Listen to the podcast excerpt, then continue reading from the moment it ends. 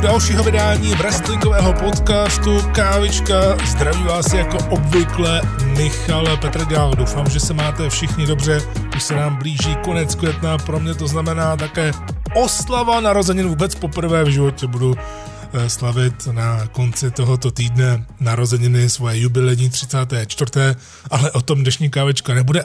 Nicméně bude také na začátku o tom, že člověk si může vychutnat, nevím, jak to máte vy, ale já jsem si poprvé po téměř třech měsících mohl vychutnat, opravdu vychutnat coffee to go, jak se říká, kávičku do kelínku, projít si park, někam si sednout. A byl to hrozně příjemný pocit. Člověk na to nebyl úplně tak zvyklý, hlavně nebyl zvyklý na to, že nemůže, respektive samozřejmě jste mohli třeba si doma uvařit kafe a pak jít ven, ale to není úplně to ono, takže bylo to takové hezké se eh, vrátit k tomu. Nevím, jak eh, to momentálně máte vy, každopádně už se pomalu vrací eh, spousta věcí do normálu. Bohužel my jsme minulý týden v tom wrestlingovém světě měli opravdu černý týden. Jednak zemřel Shed Gaspard, o kterém jsem mluvil na začátku minulé kávičky. No a ještě na konci týdne bohužel také další úmrtí a to rovněž velmi tragické a především zbytečné. Hana Kimura, jedna z předních japonských wrestlerek a dcera eh, wrestlerky ve 22 letech eh, spáchala sebevraždu po té, co byla šikanována dlouhou dobu na internetu. Je to hodně taková citlivá věc, protože dlouhou dobu se právě mluví o tom cyberbullying a takových věcech, bere se to na lehkou váhu. Já jsem z toho hodně takový rozpačitý, protože samozřejmě je to citlivé téma, ale člověk opravdu si musí obzvláště u takovýchto eh, věcech u takovýchto věcí si eh, musí člověk uvědomit, že skutečně sociální sítě a pobyt na internetu není součástí vašeho reálného života a pochopitelně lidi, ať už tedy známí lidé, nebo právě naopak normální lidé, kteří nejsou známí, to častokrát ne, že nechápou, ale už jsou v tom tak zakořenění, že jim to přijde úplně normální, že to mají jako součást života, ale hodně lidí to zdůrazňuje právě i mezi těmi hvězdami. Se to zdůrazňuje to, co se děje na sociálních sítích, tak nejsem já. Já jsem ten, koho poznáte z očí do očí, pokecáme si, půjdeme na kafe, nebo se u mě stavíte, to jsem já. Ale rozhodně ne to, co dělám na internetu, eh, nebo jak se tam prezentuju. A proto eh, mě tohle, ta, tahle smrt mě taky vadí z toho důvodu, že ne, že by mě nějak eh, emocionálně zasáhla, jako šest Gaspar, to, o to nejde. Tak Hanu Kimuru jsem moc neznal oproti Šedu Gaspardovi, ale o to taky nejde. Ale jde o to, že tohle se opravdu dalo zvrátit. Tomuhle šlo předejít a o to víc mě to mrzí, protože je to mladé děvče, které zemřelo, velmi talentované. Bohužel teď už se s tím eh, nedá nic dělat, ale doufám, že to bude takový eh, vykřičník pro další případy, že tohle opravdu ne. Jednak samozřejmě na té druhé straně, na, na, na straně těch debilů, kteří mají tuhle potřebu to dělat, ale na druhou stranu tím se to prostě nezastaví. Zastaví se to právě jenom tím, eh, že to vypnete. A teď nemyslím na sílu vypnout hned svoje profily a už se na to nikdy nepodívat. Ale mít nad tím kontrolu. Já vím, že to je těžké. Ale mít nad tím kontrolu, nebýt otrokem sociálních sítí a celkově internetu a bude to daleko lepší. I když je o tom těžké mluvit. Já vím.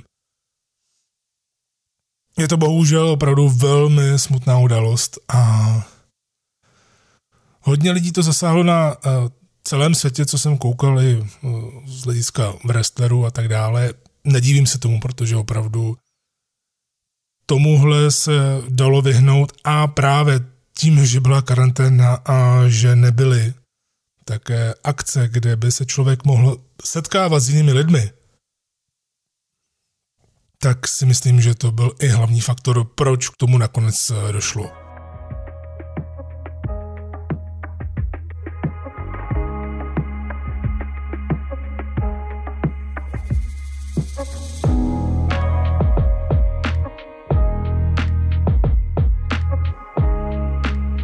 Opustme tohleto téma, eh, chtěl jsem s tím začít a budeme se věnovat tomu, co teď je hlavní cíl a hlavní eh, myšlenka nás všech, tedy minule eh, jsme si dali preview k AEW Double or Nothing.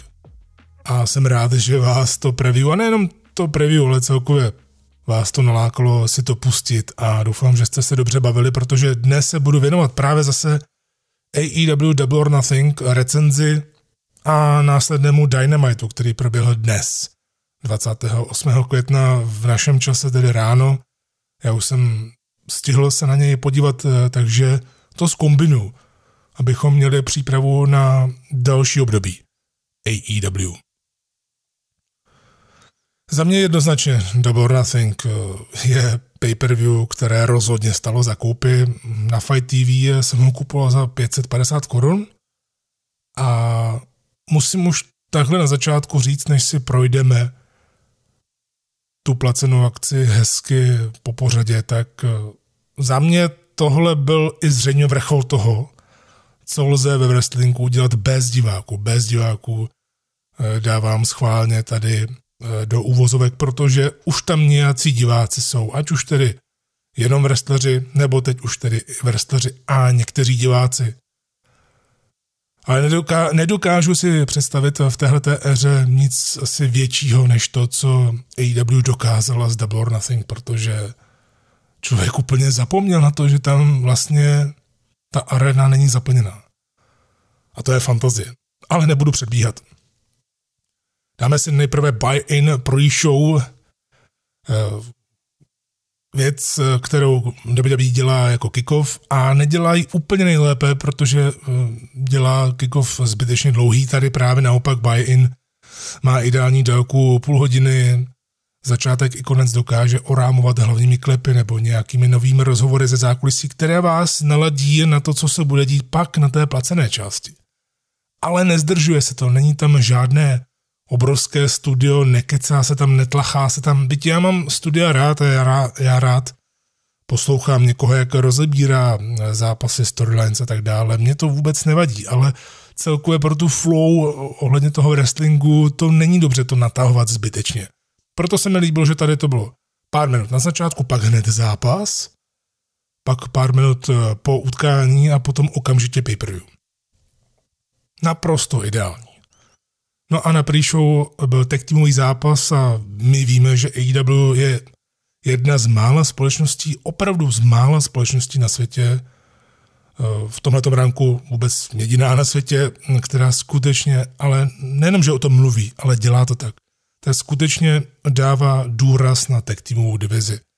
A ty tech týmy jsou skutečně na hodně vysoké úrovni a nedělil bych se, kdyby časem byly tech týmové zápasy o titul i main eventem pay-per-view. Private Party a Best Friends, nakonec to opravdu byl oficiální number one contenders match, já když jsem natáčel preview a kromě toho, že jsem si říkal, že i podle toho rankingu by to měl být contenders match a že Best Friends, eh, Best Friends si to zaslouží, tak eh, nakonec to bylo i oficiálně potvrzeno, stejně jako utkání Dustin Rhodes, Sean Spears, kterému jsem se nevěnoval v preview, protože jsem o něm ještě nevěděl, ale myslím si, že to zase tak hrozné nebylo to nezdělit, protože to byla jenom taková chvilička, ale k tomu se taky dostanu. Rozhodně Private Party a Best Friends byl podle mě ideální takový pre-show match, protože měl hodně spotů, dost akce, sem tam nějaká nepřesnost, nedorozumění, ale zase upřímně divák tomu se neřeší, tolik se ještě nekoncentruje na to, co se děje, teprve se připravuje právě na to, co ho čeká na té, na té placené části, takže koukne se, hm, dá si něco k snědku toho, popije, pokud se dívá s přáteli, tak s nimi i pokecá a po očku sleduje. Já jsem měl tu možnost sledovat Double or Nothing s pár přáteli, takže o to silnější zážitek to nakonec mohl být. Musím říct, že mám stále ještě trochu problém rozeznávat mezi sebou oba členy Private Party. Vím, že vzešli z indie scény opravdu jako neznámý akt a že je Young Bucks vytáhli Chris Jericho z nich měl obrovskou radost, hodně jim radil na začátku. Jsou to Isaiah Cassidy a Mark Quinn, eh, to vím eh, jménem, ale vyloženě, když lusknete prsty nebo ukážete, hele, kdo je tohle, a chtěli byste odpovědět za půl vteřiny, tak ještě to nedokážu. Ještě to v hlavě nemám uspořádané, že úplně tak moc nevím, kdo je kdo. Což tedy podle mě i zatím tak nějak reflektuje to, že i přes tehdejší výhru nad Young Bucks, která byla dost překvapivá, i když ono se očekávalo, že Young Bucks nepůjdou hned po titulech v tom turnaji, takže proč nedat eh, nějakou tu překvapivou výhru právě Private Party. Přesto ale si myslím, že nejsou nějak extra profilováni to, jak se ukazují na Being the Elite. Ono to moc nějak nekoresponduje s tím, co potom člověk vidí v té televizi a hlavně Being the Elite eh, sice pomáhá tento pořad tomu, aby člověk dostal něco navíc, ale nedá se to vnímat jako vyloženě součást AW. Určitě private party jsou budoucnost, vnímají se tak a proto si myslím, že byl i dobře zvolený výsledek, jelikož Best Friends dřeli přes karanténu, nabrali hodně výher.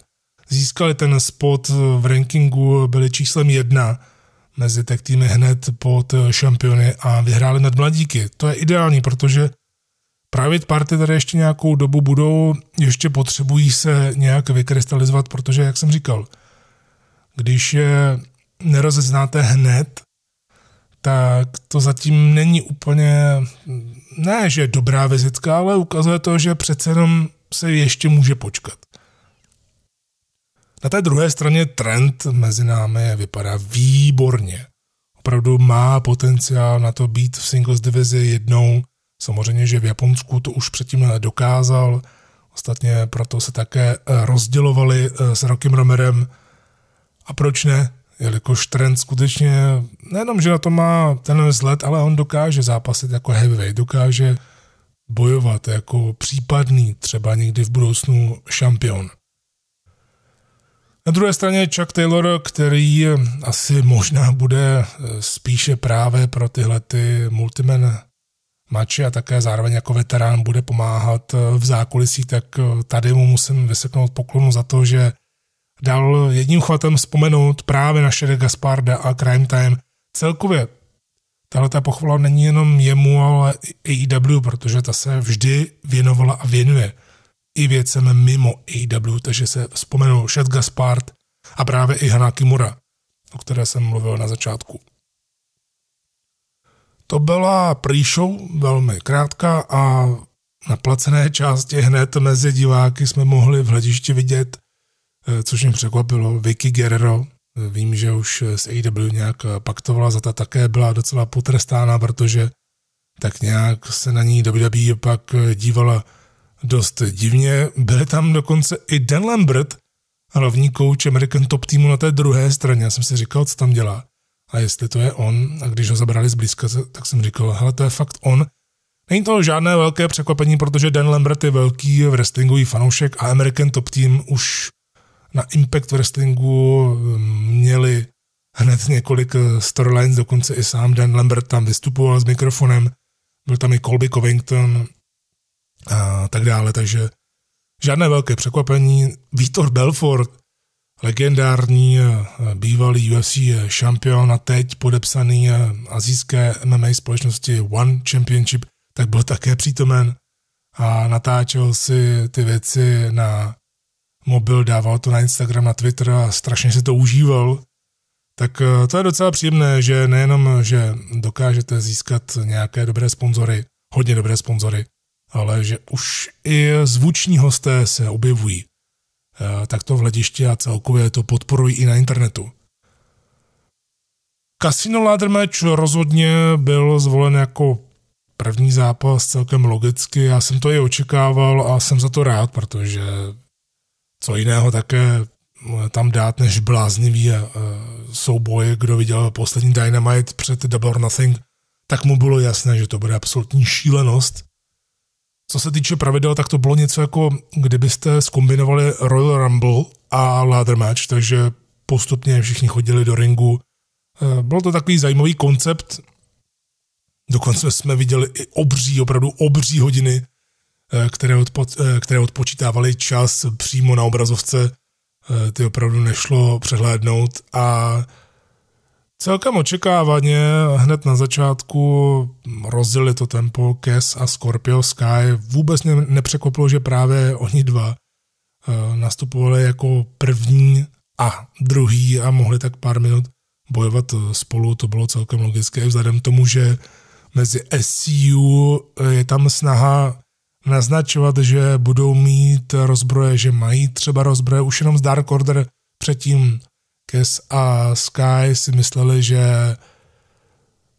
Christopher Daniels bude Exalted One, Dark Order, teď dokonce před uh, Double or Nothing Eh, Daniels přál Kezovi, eh, ať to vyhraje a separátně přál Scorpiovi, ať to vyhraje. Jsou to zatím srandičky, ale pochopitelně může dojít na to, že se SCU někdy rozdělí a proč ne. Ostatně Scorpio Sky si myslím, že právě z těchto tří by měl směřovat někam pak výš, protože dokázal, že v něm je toho mnohem víc, než by člověk třeba čekal před několika lety. To samé se dá říci o Kipu Sabianovi. Už teď tam vidím, že má na sobě napsáno mega hvězda in the making. Tak by se to dalo říct. A Kip Sabian, který eh, vlastně začal v AEW, měl první zápas, ten oficiální první zápas a stále to ještě bylo takové super bad, eh, dokonce i ta nástupovka moc mu to nesedělo, pak dostal Penelope Ford, postupně se s tím zžíval a teď jak charakterové, tak zápasnicky to jde stále. Výš a výš a já jsem za to jenom rád. I to spojení s Jimem Havockem funguje velice dobře, jakožto britský tag team. Jsem rád za to, že pro tu UK scénu je to fajn, že teď momentálně není všechno jenom NXT UK nebo právě Progress, ale že tady je možnost vybudovat i něco jiného, obzvláště když se AEW bude eh, blížit Velké Británii, protože další eh, placená akce měla být ve Velké Británii, měla být v Londýně, jak prozradil Tony Khan, eh, což je Fighter Fest, ale nebude ze zemných důvodů, takže rozhodně jako tak tým mě baví. Tito dva jsou to úplně dva odlišní wrestleři, což je dobře. Škoda, že tedy Jimmy Havoc, který se oblékl skvěle na pay-per-view, jeho bílý oblek mu strašně seděl a celkově bych si přál, aby takhle nastupoval do zápasů. Nevím, zda si to nechal jenom na pay-per-view, protože na Dynamite už zase měl svůj normální wrestlingový úbor, ale kdyby bojoval takhle, tak by se mi to z toho vizuálního hlediska líbilo, obzvláště k jeho gimiku mnohem líp, ale Eh, to se může stát, nebo také nemusí, uvidíme. Darby Allin, eh, u něj vždy člověk eh, při takovýchto spotových zápasech, jako je Casino Match, mohl říct, že podniká zbytečně riskantní spoty, ale ono, upřímně, kolikrát je zdánlivě bezpečné. Spoty se vám můžou dost rychle vymknout kontrole. Tady samozřejmě ten skateboard stomp, nebo jak tomu říct, co skočil ze žebříku, tak vypadalo strašně šíleně, že by se mohl zlomit nohu, ale nakonec se mu nic nestalo, takže je to dobře. Já jsem osobně typoval Darbyho Elina právě bez ohledu na to, kdo nakonec bude ten mystery oponent, tak eh, jsem typoval Darbyho Elina na to, že by mohl vyhrát tento Casino Ladder match a jít proti Moxlimu. To se nestalo, ale eh, Orange Cassidy Zase jenom chvilkové využití, opět ne na škodu, líbí se mi to, jak je využívaný, protože on je normálně velmi populární, to už jsem zmiňoval tady v kávisce a to je důvod, proč je dál využívaný, kdyby to nefungovalo vůbec, tak si myslím, že Cassidy tam bude jenom párkrát, anebo bude jenom jako manažer a konec, nic víc, ale Cassidy funguje a myslím si, že bude fungovat dál. Colt Cabana zatím právě se jen tak rozkoukává. Já jsem stále rád, že se dostal do nějaké velké společnosti po tom, co udělal pro indie wrestling jako takový. Luchasaurus eh, stále tak nějak eh, je spíš v tom Jurassic Express jako no, taková ozdoba, proto si myslím, že on se právě hodil na toho mystery oponenta, kterým byl nakonec Brian Cage, The Machine, bývalý Impact Wrestling champion, bývalý borec z Lucha Underground, člověk, kterého rozhodně chtěla i WWE, neulovila ho.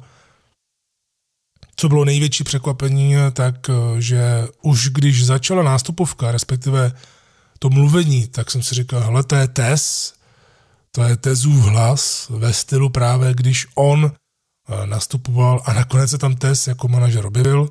On už předtím tedy v zákulisí pár týdnů zpátky skautoval Darbyho Elina, takže bylo evidentní, že asi AW něco zamýšlí s Tezem obzvláště, když tam není pro něj místo v Dynamite, je tam místo samozřejmě pro něj v AEW Dark nebo právě v těch super klipech, kde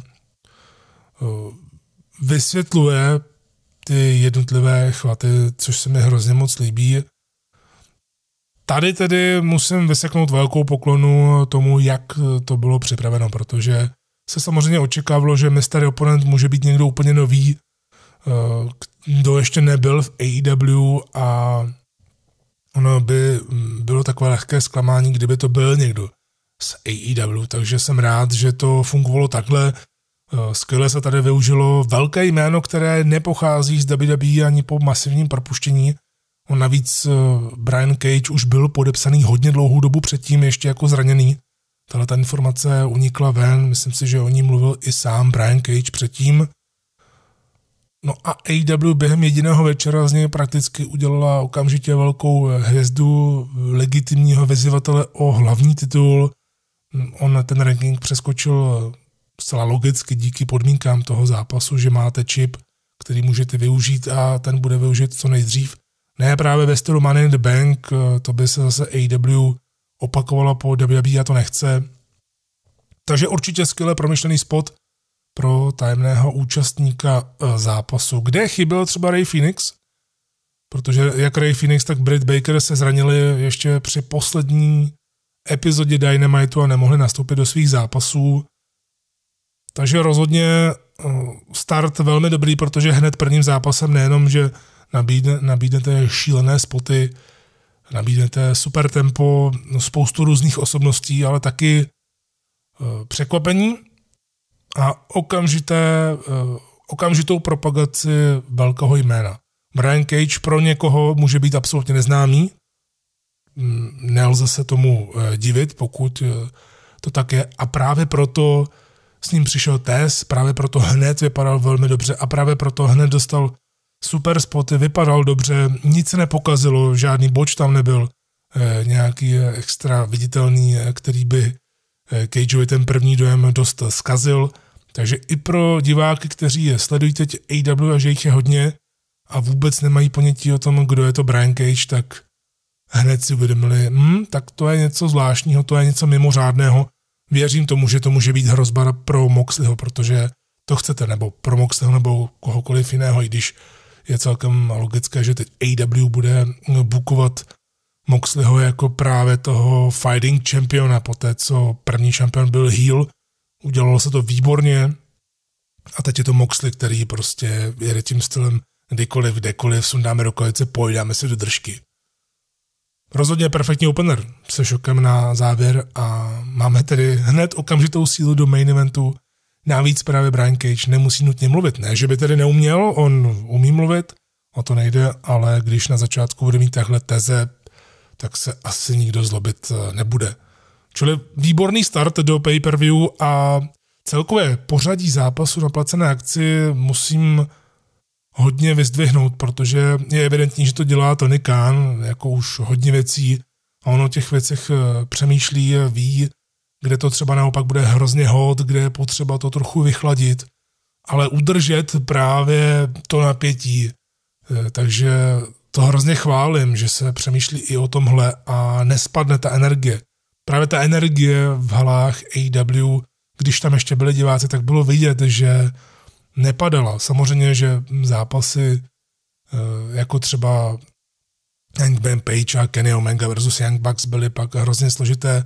Eh, byl to složitý zápas pro ty další, které následovaly, protože oni to úplně celé ukradli. To samé Cody a Dustin Rhodes, když šli proti sobě před rokem na Double or Nothing, taky bylo hrozně těžké eh, po té emocionální horské dráze jít do nějakého dalšího zápasu, ale ta energie tam pořád zůstávala.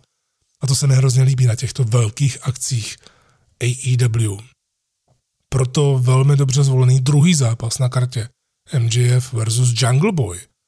Po tom prvním spotově založeném mač, mači je totiž vždycky zásadní, aby se udržela pozornost diváků, jak jsem říkal, ale zároveň se toho nesmí udělat moc. Oba dva šli téměř 20 minut, což je pro klasické zápasy AW časový limit. Je to hrozně dobře, že se to stále drží a doufám, že to nezmizí. Že pro ty velké zápasy nebude časový limit nebo časový limit hodina, to je jedno, ale pro ty standardní singles zápasy nebo i tech teamové, to je jedno, že se bude udržovat a bude se to neustále zmiňovat, těch 20 minut, protože Ono to je důležité, proč by nemohla být remíza po časovém limitu, proč ne? To je ostatně i důvod, proč, proč už od začátku třeba AOV akcí u zápasu, když eh, jsem v ringu a ohlašu mače, tak eh, říkám, že ten, ten zápas má 20 minut, což vlastně v AOV pravidlech je to mnohem jednodušší, protože my máme 20 minut, na titulový máme půl hodiny a na Street Fighty a podobné šílenosti vlastně žádný časový limit eh, není, protože to nedává smysl, aby zápas bez pravidel měl nějaké pravidlo, takže to je jen taková odbočka. Eh, tady byly dva mladíci proti sobě, hm, hodně se tady evidentně soustředilo na propagaci budoucnosti obou. Eh, výbornou práci tam odvedli komentátoři, protože v podstatě nenáviděli MJFa, ale zároveň ho vyzdvihli, že je opravdu velmi dobrý, ale že je to hajzl a podobně Jungle Boy se dokázal výborně na konci loňského roku prezentovat proti Jerichovi, že umí mluvit, že je charakter, že má známé jméno, ale nepotřebuje ho zneužívat, tak aby se prosadil. Líbí se mi ten postupný vývoj Jungle Boye, protože ten, když začal jenom v Battle Royalech na AEW, tak člověk, člověk by si ho pořádně ani nevšiml. A on roste, on roste před našima očima. MJF už byl hotový, když ho AEW podepsala, to je jasné, protože Eh, se prosadil jinde, především v MLW, kde měl tu svobodu a mohl se rozvíjet a rozvinul se velmi dobře. Měl tam i svoji frakci Dynasty.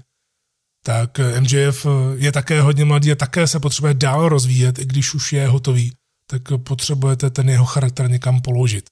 No a tady byla taková ta klasická heel story v zápase, kde heel finguje zranění kolena. Bylo evidentní, že ho jenom finguje a proto se mi líbilo, že to nebylo tak dlouho, že hned dokázal Jungle Boy napálit a potom pracoval na ruce, protože eh, má rád armbara celkově a chce, chtěl vlastně Jungle Boye zlikvidovat. Líbilo se mi, že Jungle Boy celou dobu, ten, celou dobu toho zápasu prodával tu zraněnou levou ruku a že opravdu si musel eh, nějak pohrát eh, se svojí ofenzívou kde normálně využívá dvě ruce, tak eh, využíval jenom jednu. To se mi hrozně líbilo, hm, stejně to, jak byl dobře rozvržený ten souboj, že byl chytře udělaný konec. Ta délka málem naznačovala, že by právě mohla být remíza. Ale MJF dokázal udržet neporazitelnost, takže nastupoval do toho zápasu jako mírný favorit, odešel z něj jako vítěz a zároveň to Jungle Boy nesežralo, takže ideální taková win-win situace pro AEW, kdy MJF si zvyšuje kredit, kdyby vyzval nějakého šampiona, ať už TNT nebo World Championa eh, do dvou měsíců, tak se nebude vůbec nikdo divit, ale u něj je dobré, že se postupuje skutečně pozvolna. No a Jungle Boy i přes prohru vypadal velmi dobře. Takže rozhodně dobrá první půl hodina, řekněme, no možná víc než půl hodina. Byly ty dva první zápasy, pak eh, měl přijít první vrchol večera. Finále turné o TNT Championship mezi Codym a Lance Archerem. Tak nutno říct, že když Tyson prezentoval poprvé veřejnosti ten titul, tak asi každý si hned řekl, nebo drtivá většina alespoň, minimálně tedy naše skupina, ale pak jsem se díval i na internetu, a naše skupina eh, přímo, která sledovala spolu tak eh, jsme se zhrozili, jak odporný ten uh, titul je. až eh, jsme si vůbec ani nevšimli, eh, že komentátoři pak někdy zmiňovali přímo v přímém přenosu, že je ještě nedodělaný právě kvůli pandemii, že továrny nefungují úplně tak ideálně, takže prostě se vzal ten titul, který evidentně nebyl dopředu jakože super dopředu naplánovaný jako AW World Championship, že to bylo spíchnuté uh, celkem rychle, tak uh, museli ho nějak ukázat a nestihli to, takže zmiňovali, že je nedodělaný a že bude dodělaný, tak uvidíme. Jsem na to hodně zvědavý. Cody tedy vypadal, že sám ten titul vyráběl, protože ty jeho pytle pod očima úplně naznačovali, že snad tři dny vůbec nespal. Přišel mi výrazem ve tváři už před zápasem, že je trochu mimo. Každopádně, budování k tomuhle mači bylo výborné, to jeho provedení už zase tolik ne, e, protože ono je zapotřebí říct hned na začátku, a to není žádná kritika obou dvou, protože oba jsou e, talentovaní borci, ale prostě si nesedli. Vůbec si nesedli jako soupeři a většina věcí od nich vypadala těžkopádně. A někdy od půlky mi navíc přišlo, od půlky zápasu, že Cody má snad otřes mozku, vzhledem k tomu, jak se hýbal, jak vypadal a tak dále. Nicméně chci říct, že tahle ta veškerá kritika vůbec nevadí, protože ono upřímně na utkání jako takové se totiž nikdo ani nevzpomene. Neboť hlavní roli hráli ti, kteří tam byli, eh, kteří tam nebyli přímo v tom ringu a to je Jake the Snake Roberts, Arn Anderson a především Mike Tyson plus režisér přenosu. Protože upřímně, a nejsem v tom sám, jelikož tohle postihlo celou naší eh, sledovací skupinu eh, večer, kdy jsme se na to dívali, tak eh, vůbec ani netuším upřímně, co se v zápase dělo, protože jsme se smáli po celou dobu, jakože upřímně od srdce to byly záchvaty smíchu při záběrech na Majka Tysona, jak fandí, jak zývá, jak stojí zmateně na molu, sundává si tričku, pak ani neví, kde je titul. Jake pak jde zase na molo z mola, neví, co má dělat. Arn Anderson po tom, co uh, schodil Lance Archera, tak se schoval za ring jako nějaký školák a myslel si, že ho rozočí nenajde. Tyson si pak zase nemohl navléknout eh, triko zpátky a tak ho předával vítězi zápasu Koudymu do půl těla. Šílenost, šílenost, opravdu jsem si prodloužil život o několik let, protože takhle náhlas a takhle dlouho jsem se už nenasmál. Jakože upřímně ne, že bych se vysmíval tomu produktu, ale mně to přišlo tak kouzelně vtipné všechno. Eh, že by, že by se člověk ani eh, že by si člověk ani neřekl, že to je možné. A není to vůbec žádná kritika, jako že člověk řekne, že to bylo tak strašný, že to bylo až k smíchu. O to vůbec nešlo. Šlo o to, jakým způsobem to bylo udělané nechtěně samozřejmě. A AEW je mistrovská v tom, že když se jí něco nepovede, nebo udělá něco suprového omylem, tak eh, dokáže toho využít a věřím tomu, že právě zývající Tyson na celku jak fandil hrozně moc, i když mi kolikrát přišlo, že ani nevěděl, komu chce fandit, jestli Koudymu nebo Lencovi, tak myslím si, že tohohle se určitě nějak eh, využije. Každopádně mělo to být zcela jistě prezentováno jako seriózní záležitost, ale myslím si, že mi dáte za pravdu, že serióznost tam opravdu po zhlednutí sledovat nemůžeme. A AW udělala samozřejmě dobře, že často zabírala Mikea Tysona, protože já jsem říkal, že Mike Tyson už jenom to oznámení byl home run. A to, že ho neukázali na Dynamitu, ale jako první ho ukázali na pay-per-view a pak, že bude až na Dynamitu, to je skvělá strategie, to je geniální strategie. Ono to totiž vytvořilo velký zájem a povědomí, že tam bude Mike Tyson, co se tam bude dít a tak dále. A zároveň to tolik eh, neupřednostňovalo zápas, který se táhnul o dost déle, než asi měl, protože i místy mi přišlo právě, že nějakých těch pět minut kluci nevěděli, eh, co dál dělat. Ale jak říkám, eh, kdyby to vypadalo úplně jinak, kdyby to bylo seriózní, kdyby to bylo super vážné, tak si stěžuju, ale tady si rozhodně nestěžuju, protože já, kdybych se na ten zápas měl podívat zpětně, tak se na něj budu dívat právě kvůli těm lidem, kteří v něm nezápasí, protože ty dělali pro mě tu velkou show. I když možná nechtěně, ale někdy to tak bývá, někdy si to naplánujete a ono je to úplně jinak a o tom je taky wrestling. Codyho výhra hm, samozřejmě nepřekvapila asi nikoho z nás.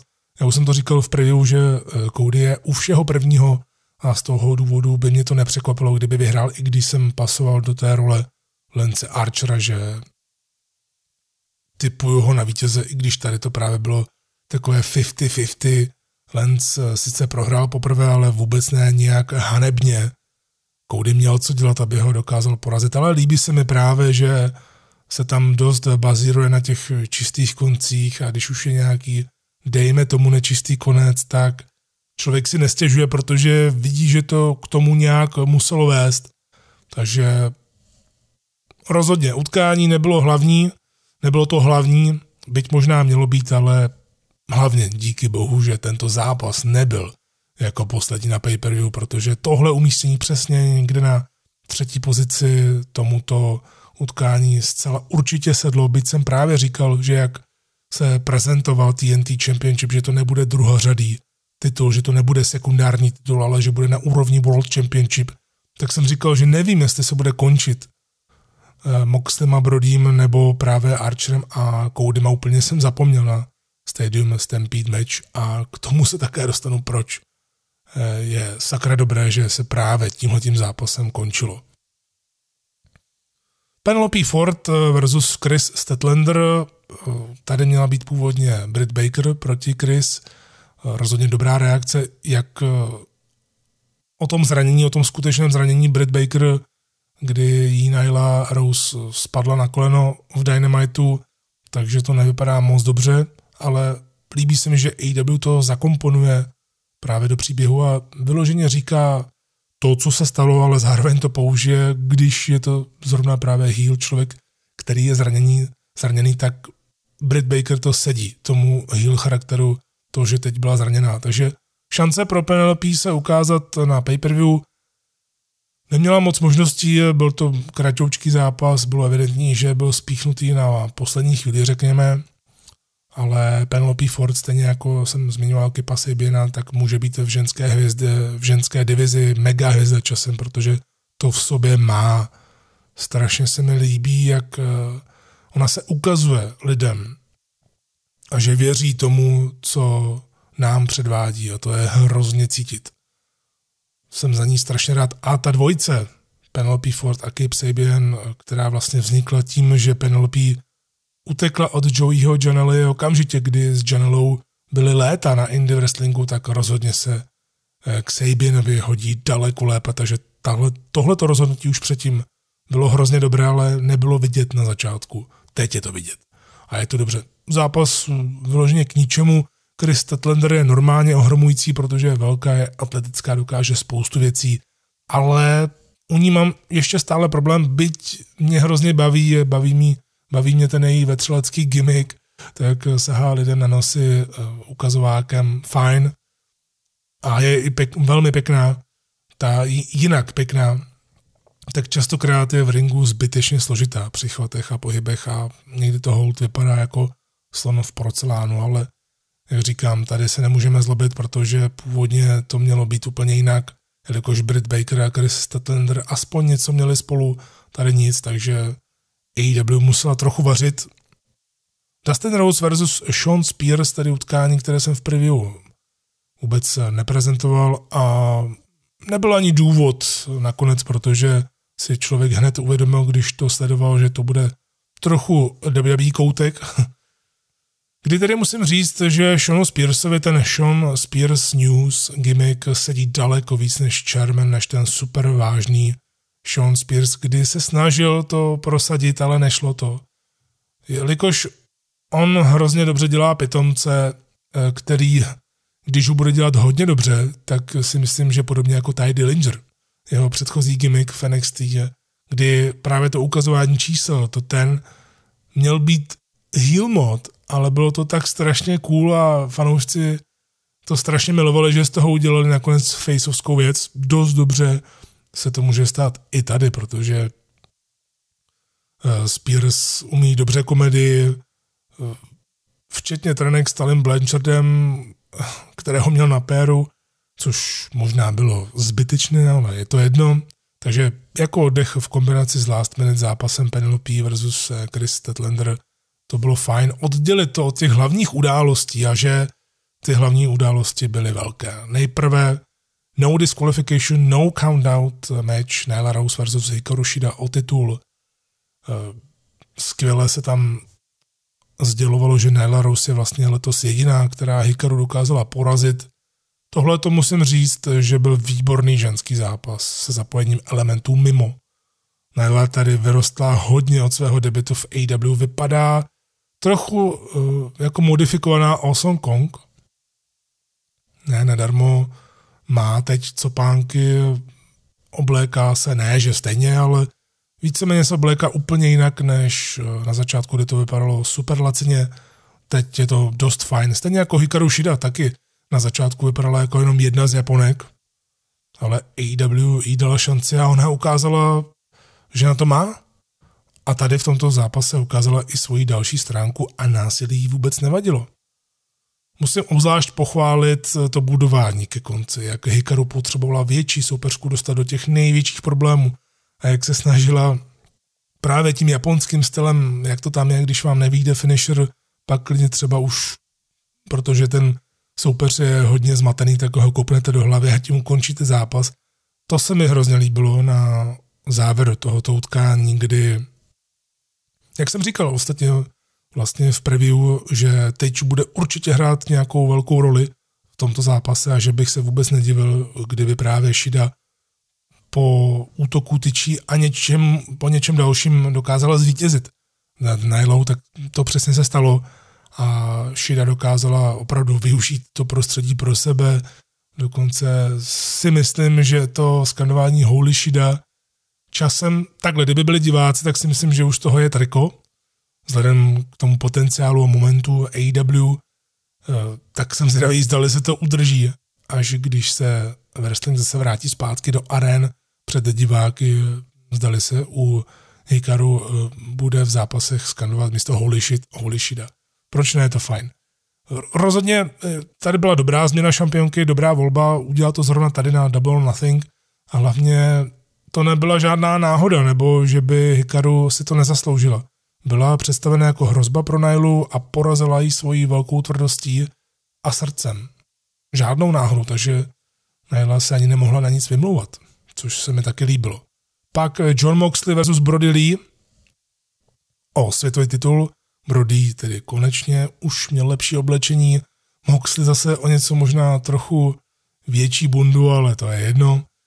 Tady bylo taky násilí, takže dva dost brutální zápasy za sebou šly, ale tady se to dalo krásně opodstatnit příběhem, protože Brody Lee vletěl na scénu a hned Moxley mu vzal titul, tím myslím fyzicky mu vzal ten šampionský pás, takže bylo jasné, že to nemůže být standardní zápas. Byť tedy měl standardní pravidla, ale Moxley si to udělalo trošku podle svého, neporušil ta pravidla, to ne.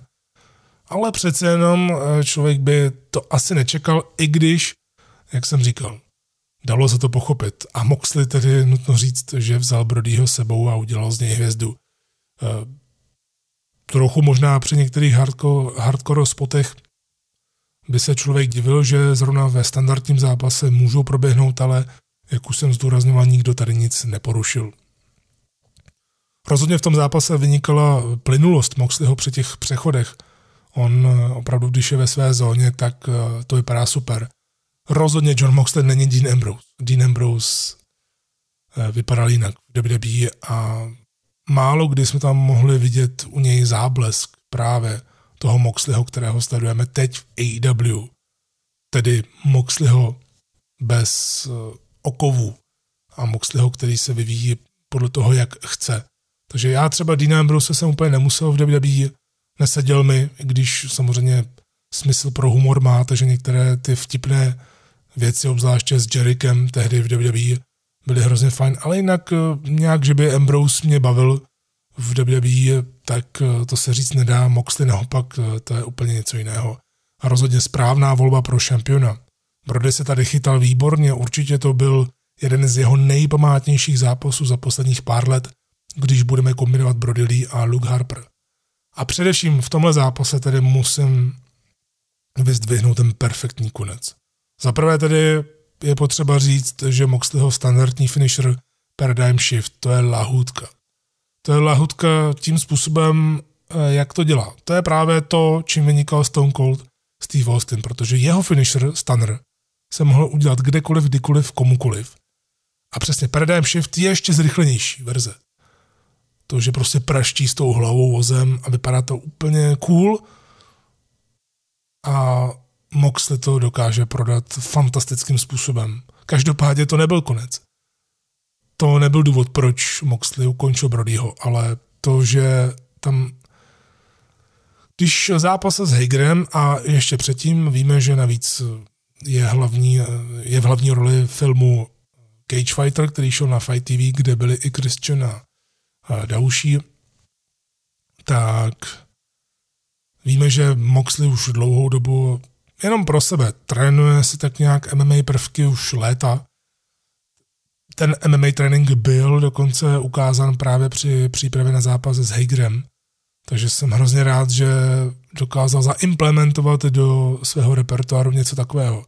Protože když uspal Brodyho a jasně vyhrál na konci, po tom dobrém kombu několika chvatů za sebou, kdy Brody byl ještě navíc vyřízený z toho propadnutí molem, tak to, že Brody usnul při té submission, tak pro něj bylo jenom dobře, protože vypadal opravdu jako tvrdák, i přesto, že prohrál tak prostě sice nedokázal přinést titul do Dark Order, ale vypadal tady hrozivě pro Moxleyho, který ho nakonec musel uspat. Takže rozhodně Brody neprohrál na pinfall, musel být uspán a vyšel z toho jako v úzovkách vítěz, takže pro něj ideální.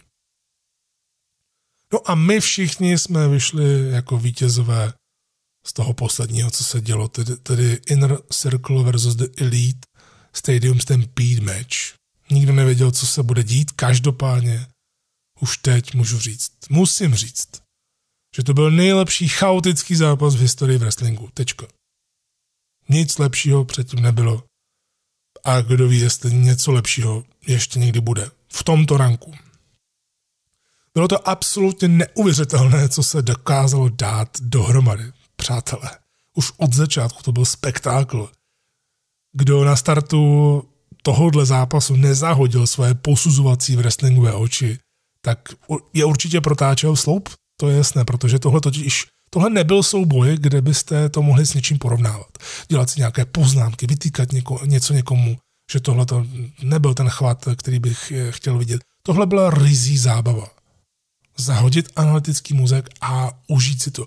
Zatraceně výborná rizí zábava to byla, protože ty věci, které se tam děly, to byla obrovská šílenost. Ono už jenom, jak to začalo na fotbalovém stadionu, všechno připravené, jako kdyby se měla restartovat NFL, byly tam roztleskávačky, ring uprostřed obrovského stadionu na trávníku, kdy se dělaly chvaty na tom trávníku, který byl samozřejmě měkký. Někdo se právě mohl divit, že to je dost nebezpečné, ale Prostě tady se hodil ten backyard wrestling od uh, Young Bucks, kteří jsou na to zvyklí. Uh, Inner Circle ve fotbalových uniformách, Hangman Page na koni na stadionu se objevil. To bylo stejně kouzelné jako v posledním Dynamitu, kdy sprintoval celou dobu. Ještě podle mě z baru šel.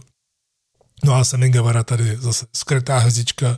Já mám pro něj slabost a ten se také strašně vyvinul pod AEW kdy nejprve chodil s tím s tím panžím kloboukem, říkal si best ever, což je nejdebilnější přezívka, jakou si můžete dát, takže Spanish God od Jericha rozhodně tisíckrát lepší, tak se mi Guevara postupně právě vyrostl v této frakci od Krise a je to úžasné. Je to opravdu, tady se vzpomínalo na Street Fight z Dynamitu a na sem jeho běhání a umírání, v úzovkách umírání. Prostě pro mě už teď ještě před tímhle Stampede mečem, ale už teď je pro mě opravdu Sammy Guevara budoucí top hvězdou. AEW, on prodává skvělé chvaty druhých, to, jak prodává Twist of Fate Metu Hardymu, tak to už je skoro až na mím. Něco podobného jako Dolph Ziggler v WWE, ten taky umí výborně někde, možná až moc, ale jinak výborně prodávat chvaty druhých. No a stejně právě jako Ziggler se mi Guevara vypadá výborně při porážkách, což se vlastně týkalo i tohohle zápasu. Zase, jak jsem říkal v preview, Matt Hardy, Matt Hardyho nepotřebujeme vidět v ringu one-on-one mm, každý týden, potřebujeme ho vidět v takovýchto zápasech, protože to je jeho prostředí. On dokáže zaujmout tímhletím ty jeho proměny. To je vlastně věc, kterou chtěl, jak prozradil sám v jednom z rozhovorů, tak když požadoval po WWE při vyjednávání o nové smlouvě kreativní svobodu, tak právě i navrhoval, že by se mohl vracet různě, každý týden jako jiný gimmick. A myslím si, že se to dá provést a ostatně Mick Foley hm, může vyprávět, protože to provedl tehdy geniálně v 90. letech, když měl Judah Lava, Mankinda a Cactuse Jacka a ještě vlastně pak Mika Foleyho komisaře, eh, šéfaro. No tak eh, Matt Hardy samozřejmě nám v AW začíná ukazovat, že to možné eh, jde pod vodou ukázat Matt Hardy version 1, že tam dokáže vydržet. Bůh ví, jak dlouho, nevím, kolik tam bylo vteřin, nějakých 325 nebo, nebo co. No prostě tam bylo takových věcí, že člověk to ani nestíhal sledovat a neustále se bavil. Pravdu to je Ortiz, eh, jsem si říkal, že ten velký zvon, který tam byl na stadionu, že se nějak využije a Ortiz dostal pořádnou ránu, doteď neslyší, plus byl svázan na vozíku. Hangman Page si šel dát na bar sklenku, už to vypadalo, že obslouží Jakea Hagera, dali se do držky, přišel Kenny Omega, to je, myslím si, že velmi důležitá věc do budoucna na tohle to myslet, že Kenny Omega se tady víc zpřátel s Hangmanem a víc se podle mě odlučuje od zbytku The Elite. Tady si dal mlíko a jako kdyby oba dva zapomněli na ten zápas. Strašně moc dobrých věcí se tam dělo. Třeba i ten maraton Norton Lights suplexu, je meta pro Semiho po celou délku stadionu. I když to třeba, vzhledem k tomu, že to bylo přestříhané, eh, tenhle ten zápas, že nešel živě, tak eh, pochopitelně to nemuseli odjet celé, ale jak znám Young Bucks, tak si myslím, že to celé chtěli udělat. Byla to trochu i vzpomínka na Being the Elite, na zápas Meta s Nikem, kdy Met tam právě Nikovi dělal tuhle tu rolovací estrádu eh, s Norton Lights suplexem. No, eh, i když nestaduju NFL, nerozumím americkému fotbalu, tak eh, mohli jsme vidět nějaká fotbalová pravidla, ta challenge od Jerika na Obré dvorce, že si stěžoval, že chtěl vidět replay nebo co. Žlutá vlajka od dalšího rozhodčího Rika Knoxe za to, že Jackson příliš bujaře oslavoval ten svůj úspěch. Objevil se tam Neo One, nový dron Meta Hardyho poté, co Hardy pohřbil Vanguarda, udělal se mu dokonce i pohřeb, ten byl k sledování na Being Delete. Strašná šílenost. No a když máte takhle úžasný zápas, který jede co minutu, tak musíte mít i famózní závěr, na který se bude vzpomínat. A One Winged, uh, One Winged Angel od Kennyho Semimu z obrovské výšky tak to bylo přesně to, co AW potřebovalo jako, to, jako takovou finální štempli. Jo, tak tohle jsme, vážení přátelé, sledovali. Tohle jsme fakt sledovali. Byl to šílený spot, to je nutno říci, ale mohli jste vidět z mnoha úhlů, z mnoha různých úhlů, že to byl super bezpečný, šílený spot. Takže na půl hodiny nebo přes půl hodiny absolutní dokonalost. Nemám k tomu vůbec nic fungovalo všechno, bylo tam drama jako blázen, strašně moc humoru, i toho trapno směšného, protože AW si uvědomuje, eh, že v komedii máte právě tu hranici, kdy jste vtipný a pak jste směšný. A oni je schválně dokážou několikrát eh, překročit a vědí, že to je trapné, ale ono to funguje. Oni jsou efektivně trapní. AW moc dobře vědělo, jak to zkombinovat dohromady. Samozřejmě, že tohle to nebude zápas úplně pro každého, protože někdo určitě řekne, že tohle není wrestling, jenomže wrestling se vyvíjí a vždycky se vyvíjel a je potřeba to přijmout. Nebo takhle, není nutné to přijímat, člověk si může být v té své bublině, v jaké chce být, každý na to má právo. ale klub, nutno říct, že určitě řada z nás říkala na začátku pandemie, že wrestling bez diváků absolutně nedává smysl, takže v tomhle prostředí a za pandemie je potřeba vytvářet něco nového a ukázat tohle, že se dá, tak to je, to jsou otevřené dveře dál, nejenom pro AEW, ale i pro další společnosti, které toho budou chtít třeba někdy využít. Musím říct, a dlouho jsem si lámal hlavu po ukončení uh, Double or Nothing, ale asi opravdu to musím říct, že tohle pro mě byl pravděpodobně asi nejzábavnější zápas, jaký jsem kdy viděl. V rámci té čiré formy zábavy. Opravdu to bylo něco tak neuvěřitelného. Samozřejmě, že přítomnost lidí tomu pomohla to, že tam fandili, jelikož kdyby tohle bylo celé potichu, Street Fight v Dynamitu sice nebyl potichu tolik, ale byl o něco potiší. Tohle už byl docela randál se vším všudy. Tak kdyby to bylo celé potichu, nebo to děláno i cinematicky s hudbou, tak si myslím, že by to dost pokazilo. Právě tu sportovně šílenou uh, estrádu. Musím použít to slovo. Pravdu geniální, geniální. Jiné slovo už mě teď nenapadá. Ta výhra Elite, když se budeme soustředit na booking, tak byla samozřejmě potřeba, protože tam eh, muselo dojít k nějaké vendetě, jelikož Inner Circle jeli furt a takhle aspoň se The Elite mohla nějak pomstit. No, musím říct, že díky bohu, že tenhle ten zápas skončil pay protože upřímně po něm už nemohlo jít vůbec nic.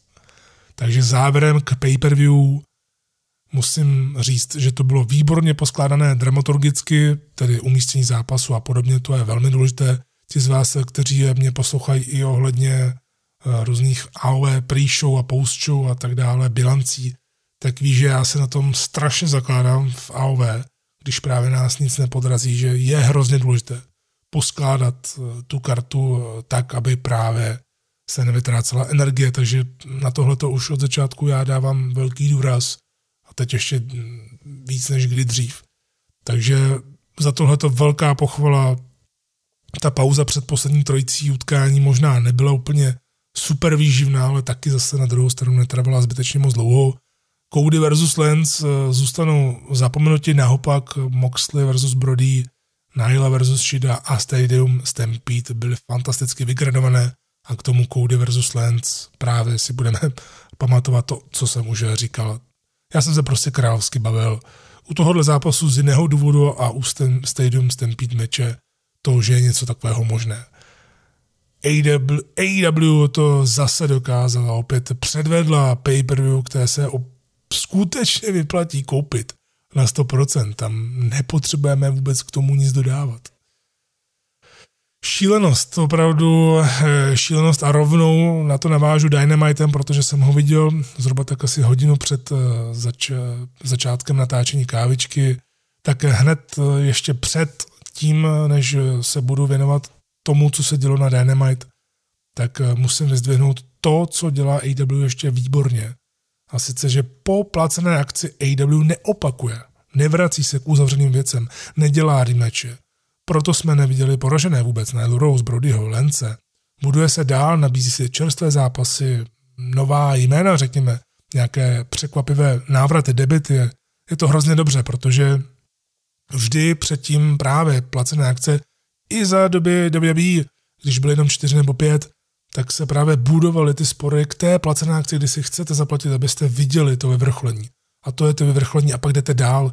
Žádný takový, že právě jako to je v WWE paper vždycky. Skončí main event, druhý den je Raw a hned v Raw se opakuje tisíc věcí. Máte tam rovnou i třeba nějaký rematch z pay Prostě ta hodnota pay jako taková, eh, kromě těch třeba velkých WWE, je, je prostě strašně nízká. A nestojí to za to platit za to jednotlivě. To, že to je paušálně v rámci networku, je správně, protože já osobně bych za ty mimo Grand Slamové placené akce neplatil. Protože není důvod, jelikož oni nám to dávají stejně zadarmo v Raw nebo SmackDown a to je chyba. Takže tohle to jsem chtěl vyzdvihnout hned na začátku.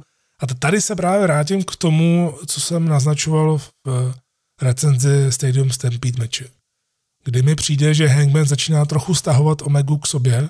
Ten příběh Hangmana je výborný, protože právě Hangman, který byl dosazován na začátku jako taková ta future megastar, future first champion a podobně, tak ono to nefungovalo a lidi Hangmana moc nežrali od začátku AEW a ve chvíli, kdy začal být se sám sebou, kdy má ten cowboy shit gimmick, kdy chlastá, bral si i pivo od jiných, co už teď asi nepůjde z hygienických důvodů, až se vrátí diváci zpátky do haly, ale to je jedno. Hangman prostě vyzral v tomhle gimmicku, který teď má a proto mu lidi strašně fandí ještě právě před začátkem pandemie a ukončení diváků v hale jsme mohli slyšet ty obrovské ovace a i ten rozbroj v The Elite je zajímavý, protože Kenny Omega rozhodně nevypadá jako ten eh, best bout machine, ten člověk, ta mašina na nejlepší zápasy na světě a za rok 7, 8 hvězd a tak dále. Tak to rozhodně Kenny Omega v AW není, i když nám to ukázal jedním nebo dvěma zápasy, ať už singlem nebo tag teamem, tak tady není. Tady je Kenny Omega, který si rád hraje, který je rád s kámošima a podobně a nechtěl stát eh, uprostřed sporu Hangmana z Young Bucks, tak nějak byl opodál. Úplnou náhodou se stal tak týmovým šampionem právě s Hangmanem a teď najednou mi přijde, že se postupně dostávají od Young Bucks, takže to bude ještě hodně zajímavé sledovat. No a my jsme mohli sledovat eh, v akci to, co jsem říkal, že Matt bude určitě střídat ty gimmicky, ať už během zápasu, když ten zápas je předtočený, a nebo právě takhle, že se domluví. Protože ono vidět Meta Hardyho z Young Bucks dohromady je super. Samozřejmě, že Jeff by tomu ještě víc pomohl, jelikož Young Bucks se nikdy netajili tím a je tam strašně moc podobností. Začátek v backyardu, vlastní společnost a tak dále. Eh, tak eh, je tam ohromný, ohromně moc podobností. Nick Jackson je blázen jako Jeff Hardy, Matt Jackson je víc rozumný, víc takový při zemi, obchodně laděný, no, tak to je Matt Hardy. Takže jsme mohli vidět Meta Hardyho zase v úplně jiné verzi ještě před Team Extreme, což bylo hodně zajímavé, a neboli Spot Monkey Addiction. A Matt Hardy nám ukázal spot, dokázal skočit z auto po hrozně dlouhé době. My víme, že on moonsault umí, hlavně před AW se dokázal dostat do formy, tak jsem rád, že dostáváme různé verze meta, tedy to, co chtěl praktikovat v WWE.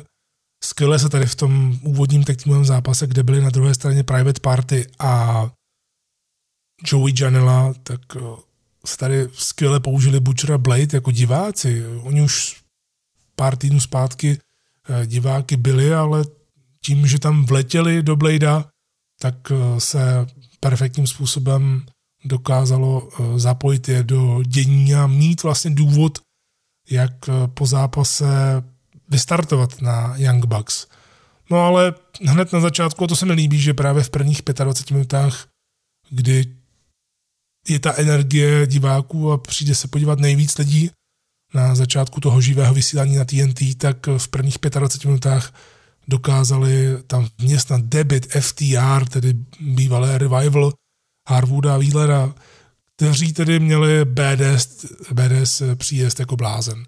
Měl jsem normálně husí kůži, když jsem je viděl, jak tam prostě přijeli v autě a šli tam dost podobně, jako když Gallows Anderson společně jako tag tým debitovali v WWE, eh, dost podobně i tak vypadali a naznačovali, že přijde hned ten spor z Young Bucks. Tohle bylo chytře udělané, že hned neprošli zbytečně FTR, Hilturnem, že pomohli Young Bucks, odvrátili uh, Butchera a Bladea, takže tam je zase jiný příběh ještě přes který se musíte dostat, abyste dostali Young Bucks a FTR, protože tohle je utkání, které musíte dostat na pay per -view.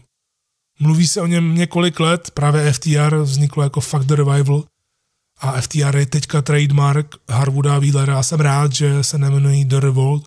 Prý to bylo dokonce i nedorozumění, že oni ani nechtěli se jmenovat The Revolt, ale nějak se to zvrhlo, když eh, se napsalo Fear the Revolt, ale neměl to být prý vůbec název, že od začátku mělo být FTR, říkali oba dva v jednom z podcastů, když tam byli jako hosté. Rozhodně výborný přídavek, nic nečekaného, eh, protože FTR musí jít tam, kde je nejlepší tech týmová divize na světě a jsem si jistý, že pokud budou chtít a oni, chtí, uh, oni chtějí do New Japan, jak se mi říkali, tak uh, si myslím, že ta smlouva jim to umožňuje, že Tony Khan zrovna právě u nich to asi nějak bude schvalovat úplně v pohodě. Je to dobře. FTR před tím revival, co jsme viděli v NXT, co dokážou v NXT, jaké skvělé zápasy, tak máme se na co těšit. Obzvláště právě proti Young Bucks. Někdo to možná nechápe, ale je to tak, to jsou dva absolutně odlišné tech týmy. Young Bucks, flashy style, FTR, ten old school classic style, seriózní. Hrozně se na to těším. Tohle je opravdu zase zápas, který když dáte na pay-per-view, tak si ho zaplatím, protože to chci vidět. Takže už začátek hned po pay super, soustředíme se po té, co Elite eh, vlastně porazili Inner Circle, tak eh, najednou mají tady eh, nové soupeře, Butchera Blade a teď i zjevně Harwooda s Wheelerem. Proč ne? To samé musí řešit John Moxley, který mimochodem byl vynikající jako spolukomentátor jednoho zápasu, kde měl utkání Brian Cage. Byl to takový skvělý most k dalšímu soupeři i když stále si úplně nejsem jistý manažerem Tezem, jako že by to měla být dlouhodobá věc, nevím, prostě teď ano, jako prezentaci Briana Cage jako big deal, ale že bych to chtěl nějak extra super vidět do budoucna, to se říct nedá. Rozhodně, ale John Moxley versus Brian Cage, vidíte zase. Brian Cage nebyl k vidění v AEW až do Double Nothing na pay-per-view, jako mystery oponent na Casino Ladder mači a teď je title contender. Super. Proč ne? Na Fighter Festu jako hlavní zápas tohle, tedy pokud samozřejmě nebude ukončovat něco jiného, jakože spíš asi ne, tak eh, tohle zase chci vidět, protože zase Moxley bude mít úplně jiného soupeře, zase bude mít nějakého velkého a bude to muset překonávat. Britt Baker, co měla v Dynamitu, kde tedy se ukázala jako heel postava, využila toho, oznámila, že se vrátí na All Out. Bylo to o něco možná trochu delší, o něco méně vtipnější, než jsme u Britt Baker teď zvyklí, ale vůbec to nevadilo. Hikaru Shida měla dobrý zápas s Christy James, dobrý zápas měli i Cap Sabian a Jimmy Havoc proti SU. Tady jsem se divil, proč tento zápas byl oznámen jako number one contenders match pro příští týden.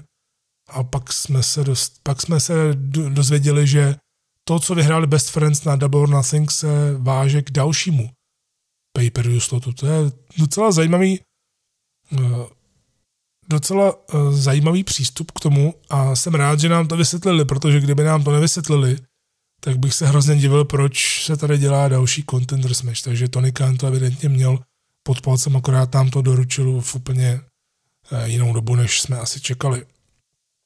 Cody jako TNT šampion první promo, evidentně tedy titul je stále nedodělaný.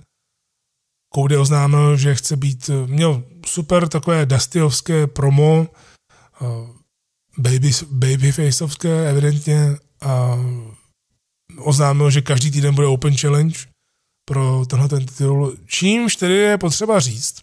Vzhledem k tomu, že už bylo dopředu známo, že Battle Royale bude na Dynamite, to se oznamovalo už na Double or Nothing. A dokonce myslím, že i minulý týden na Dynamite, protože v tomhle tom AW exceluje, že si připravuje půjdu dopředu. Battle Royale o to, kdo vyzve Codyho, o to, kdo vyzve TNT šampiona ten týden dál. Tak to už bylo dávno oznámeno a ještě před tímhle tím Battle Royalem Cody oznámí, že bude každý týden Open Challenge. Čili pak tedy, nevím, jak to zamýšlet, doufám, že to nějak doufám, že mi to došlo, protože vlastně tím, tím vyhlášením Open Challenge ten Battle Royale vlastně neměl tu chvíli smysl na Dynamite, protože člověk nemusel bojovat o ten spot, eh, když je to Open Challenge, tak prostě přijdete a vezete Codyho a dostanete zápas. Samozřejmě, že když vyhrajete Battle Royale, tak jste jistý, Eh, další vyzvatel, to jo, ale jinak to nějak moc eh, mi to nedávalo smysl. Na druhou stranu mít v Battle Royale který byl jako poslední zápas eh, Dynamitu dobře zvolený, tak mít tam řadu příběhů a vyprávět je uvnitř Royalu, to je super. Že to nebyl jenom takový random Battle Royale.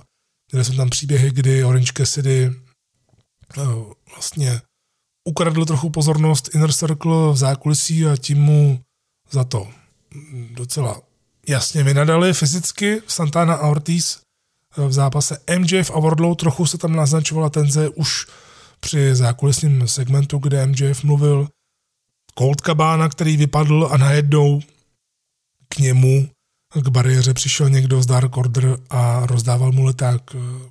Už jsi naštvaný z toho, že prohráváš při poji se k Dark Order. Nutno říct, vzhledem tomu, že temnýho kabánu jsem viděl jenom eh, ve sporu s Homicidem tehdy v ROH, kde byl donucený být takový, jaký tam byl, a byl to nechutný spor s Homicidem, tak musím říct, že to, jak jsem tak nějak jenom viděl, jak mu podával ten leták, tak jsem si říkal, jo, to chci vidět temního kabánu třeba, proč ne? To je něco jiného. Samozřejmě Colt, Bum Bum, Kabána, je to fajn, vtipné, ale v AW je spoustu vtipných charakterů, takže zajímavé. Stejně jako překvapivý vývoj Battle Royale, protože bylo jasné, že to nějak bude, nebo alespoň jsem si myslel, že to bude jasné, že to směřuje k MJFovi, vzhledem k tomu, že je neporažený, a vzhledem k tomu, že měl i promo před Battle Royalem na Codyho, že se s ním uvidí eh, příští týden, protože vyhraje Battle Royale. No a nakonec vypadli s Wardlowem a ve Final 2 byli Jungle Boy a Orange Cassidy. Paráda. Opravdu paráda. Eh, člověk čekal, že tohle bude jasné a teď najednou Jungle Boy, který sice prohrál se MJFem na Double or Nothing, ale vypadal dobře. Orange Cassidy vypadá dobře, tak teď tam teď eh, si člověk říkal při tom Final 2, já chci vidět vlastně obojí. Mě zajímá Cody versus Jungle Boy o titul a mě zajímá Cody versus Orange Cassidy o titul. Dostali jsme Jungle Boy, na Cassidy si počkáme, já jsem na to zvědavý.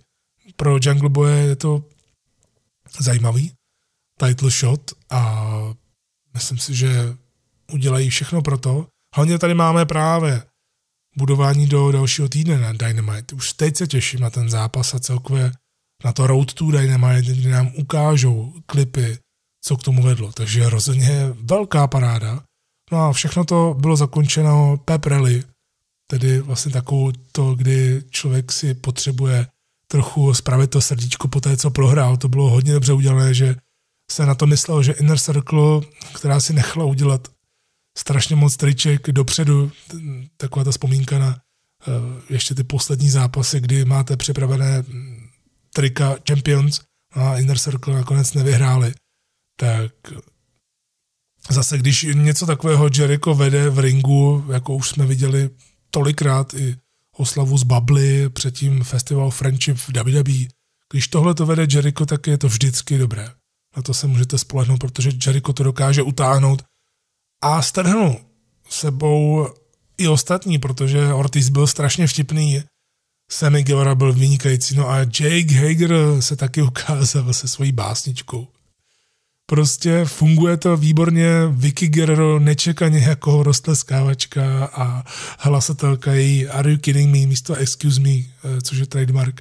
A celkově to Vicky ani nechce používat eh, logicky. Ale my si ji pamatujeme hlavně právě kvůli tomuhle, takže jenom jí tam mít jako otravnou eh, ženskou, která představuje Jerika, to bylo super. A kdy eh, se celou dobu říkalo, už před Dynamitem na Double or Nothing se to říkalo také, že Mike Tyson bude na Dynamitu a nikdo neoznámil v jakém segmentu, co tam bude dělat a tak dále, tak se tak nějak jako to směřovalo k tomu, že to bude na konci. A strašně mě překvapilo to, jak to udělal Jericho, že vlastně mě hrozně šokovalo, já jsem si to vůbec neuvědomil, já samozřejmě si pamatuju, že spolu tehdy měli v RO, ještě v WWE právě to kdy to vypadalo, že Tyson a Jericho se spojí proti DX právě za to, že Tyson podrazil tehdy v roce 98 DX a odpočítal Michaelse a zvedl ruku Stone Coldovi jako novému šampionovi. No a nakonec uh, knockoutoval Jericho úplně nádherným způsobem. To byl skvělý moment někdy před deseti lety, nebo hm, před kolika to říkal Jericho. A že chce Tysona na stříbrném podnose, že chce jeho hlavu když to říkal, tak jsem říkal, to je tak super. takhle to propojit, ani neříct WWE, ani neříct Raw, ale všem to je jasné. Každý si pamatuje ten segment. Kdo sledoval wrestling pravidelně, tak každý si to pamatuje. Tohle jsem vůbec nečekal. To, že Mike Tyson tam přijde, měl kolem sebe lidi jako Rashada Evanse, bývalého šampiona UFC, Vítora Belforta znovu a Henryho Sechuda. Henry Sechudo, olympijský vítěz a také šampion Bantamu a muší váhy, ještě vlastně současný, než ukončil kariéru, tedy zjevně ukončil kariéru týden předtím a on už naznačoval, tenhle ten King of Cringe, že by chtěl jít do wrestlingu a proč ne, byl tam také. Takže se schylovalo k nějaké velké bitce a tahle to byla parádní, že právě si nehrál na nějakou super seriózní, ale zároveň to nebylo směšné, to ne. Mike Tyson tedy zase řádil, protože jednak teda vyhlásil Jerika úplně suprově a pak se nedokázal roztrhnout tričko, tak tam tak flexoval s tím zbytkem trička, to bylo zase, zase prostě Tysonovské. Ten, ten člověk je magnet na memečka, ten člověk je prostě magnet a přitom je to tak, tak kouzelné, tak, tak čisté od něj, protože to je prostě super, na to člověk se chce dívat a hlavně Tyson On sám jezdí z talk show po celém světě, takže on je zvyklý i na e, diskuse s lidmi, on je zvyklý mluvit, i když třeba někomu nemusí úplně sednout jeho hlas a podobně, ale umí se vyjadřovat. Tohle bylo super. Je vidět, že Tyson je obrovský wrestlingový fanoušek, že si to užívá ještě předtím, než vůbec bude nějak v boxu, v nějaké exibici nebo cokoliv se vracet, tak ještě předtím je ve wrestlingu. To je úplně boží. A je vidět, že AW speci, speciálně si užívá, takže jestli dostaneme nějakým způsobem konfrontaci, fight nebo boxerskou exhibici Jericho versus Tyson na pay-per-view, tak to bude šílenost. A to chci vidět. Nechci vidět Tysona, jak dělá headlock a takové blbosti, ale chci vidět prostě budování třeba k boxerskému zápasu a ten pak bude trvat vteřinu, protože Tyson vypne Jericho. Vím, že Jericho dokáže něco vymyslet tak, aby to nebylo trapné, ale Nutno říct, že to byl i výborný cliffhanger pro Dynamite, protože tímhle to končilo tím, jak řval Jericho na Tysona. To byl poslední obrázek na Dynamite a člověk si říká, co bude dál, ale i se všem máte tam Codyho versus eh, Jungle Boye, máte tam i zápas, kdy Kip Sabian a Jimmy Havoc půjdou proti Hangmanu Pageovi a Kennymu Omegovi o těch týmové tituly. To je prostě paráda, tohle to chcete, chcete se těšit na další týden a zjistit, co se tam bude dít. Takže opravdu jenom superlativy těchto těch pár dní Double or Nothing a Dynamite eh, to bylo něco skvělého, už tomu právě chybí jenom fanoušci, ale přiznám se, že jsem si toho teď ani nevšímal pořádně, ale až se vrátí a AW udrží tohleto momentum, tak to bude pro tuhletu společnost, která si to maximálně zaslouží tak to bude opravdu paráda. Protože Double or Nothing v tomhle velmi důležitém období pro AEW se povedlo jak kvalitou, tak finančně. Tony Khan už něco naznačoval. Navíc jsme viděli na Dynamite, že mají nějak novou smlouvu s HBO Max, což má být konkurent údajně Amazon Prime a Netflixu. Ostatně také koupili, co já jsem se o to zajímal, exkluzivní práva na Přátelé a na South Park. Takže z Netflixu by měli zmizet za nějakou dobu a být jenom exkluzivně na HBO Max.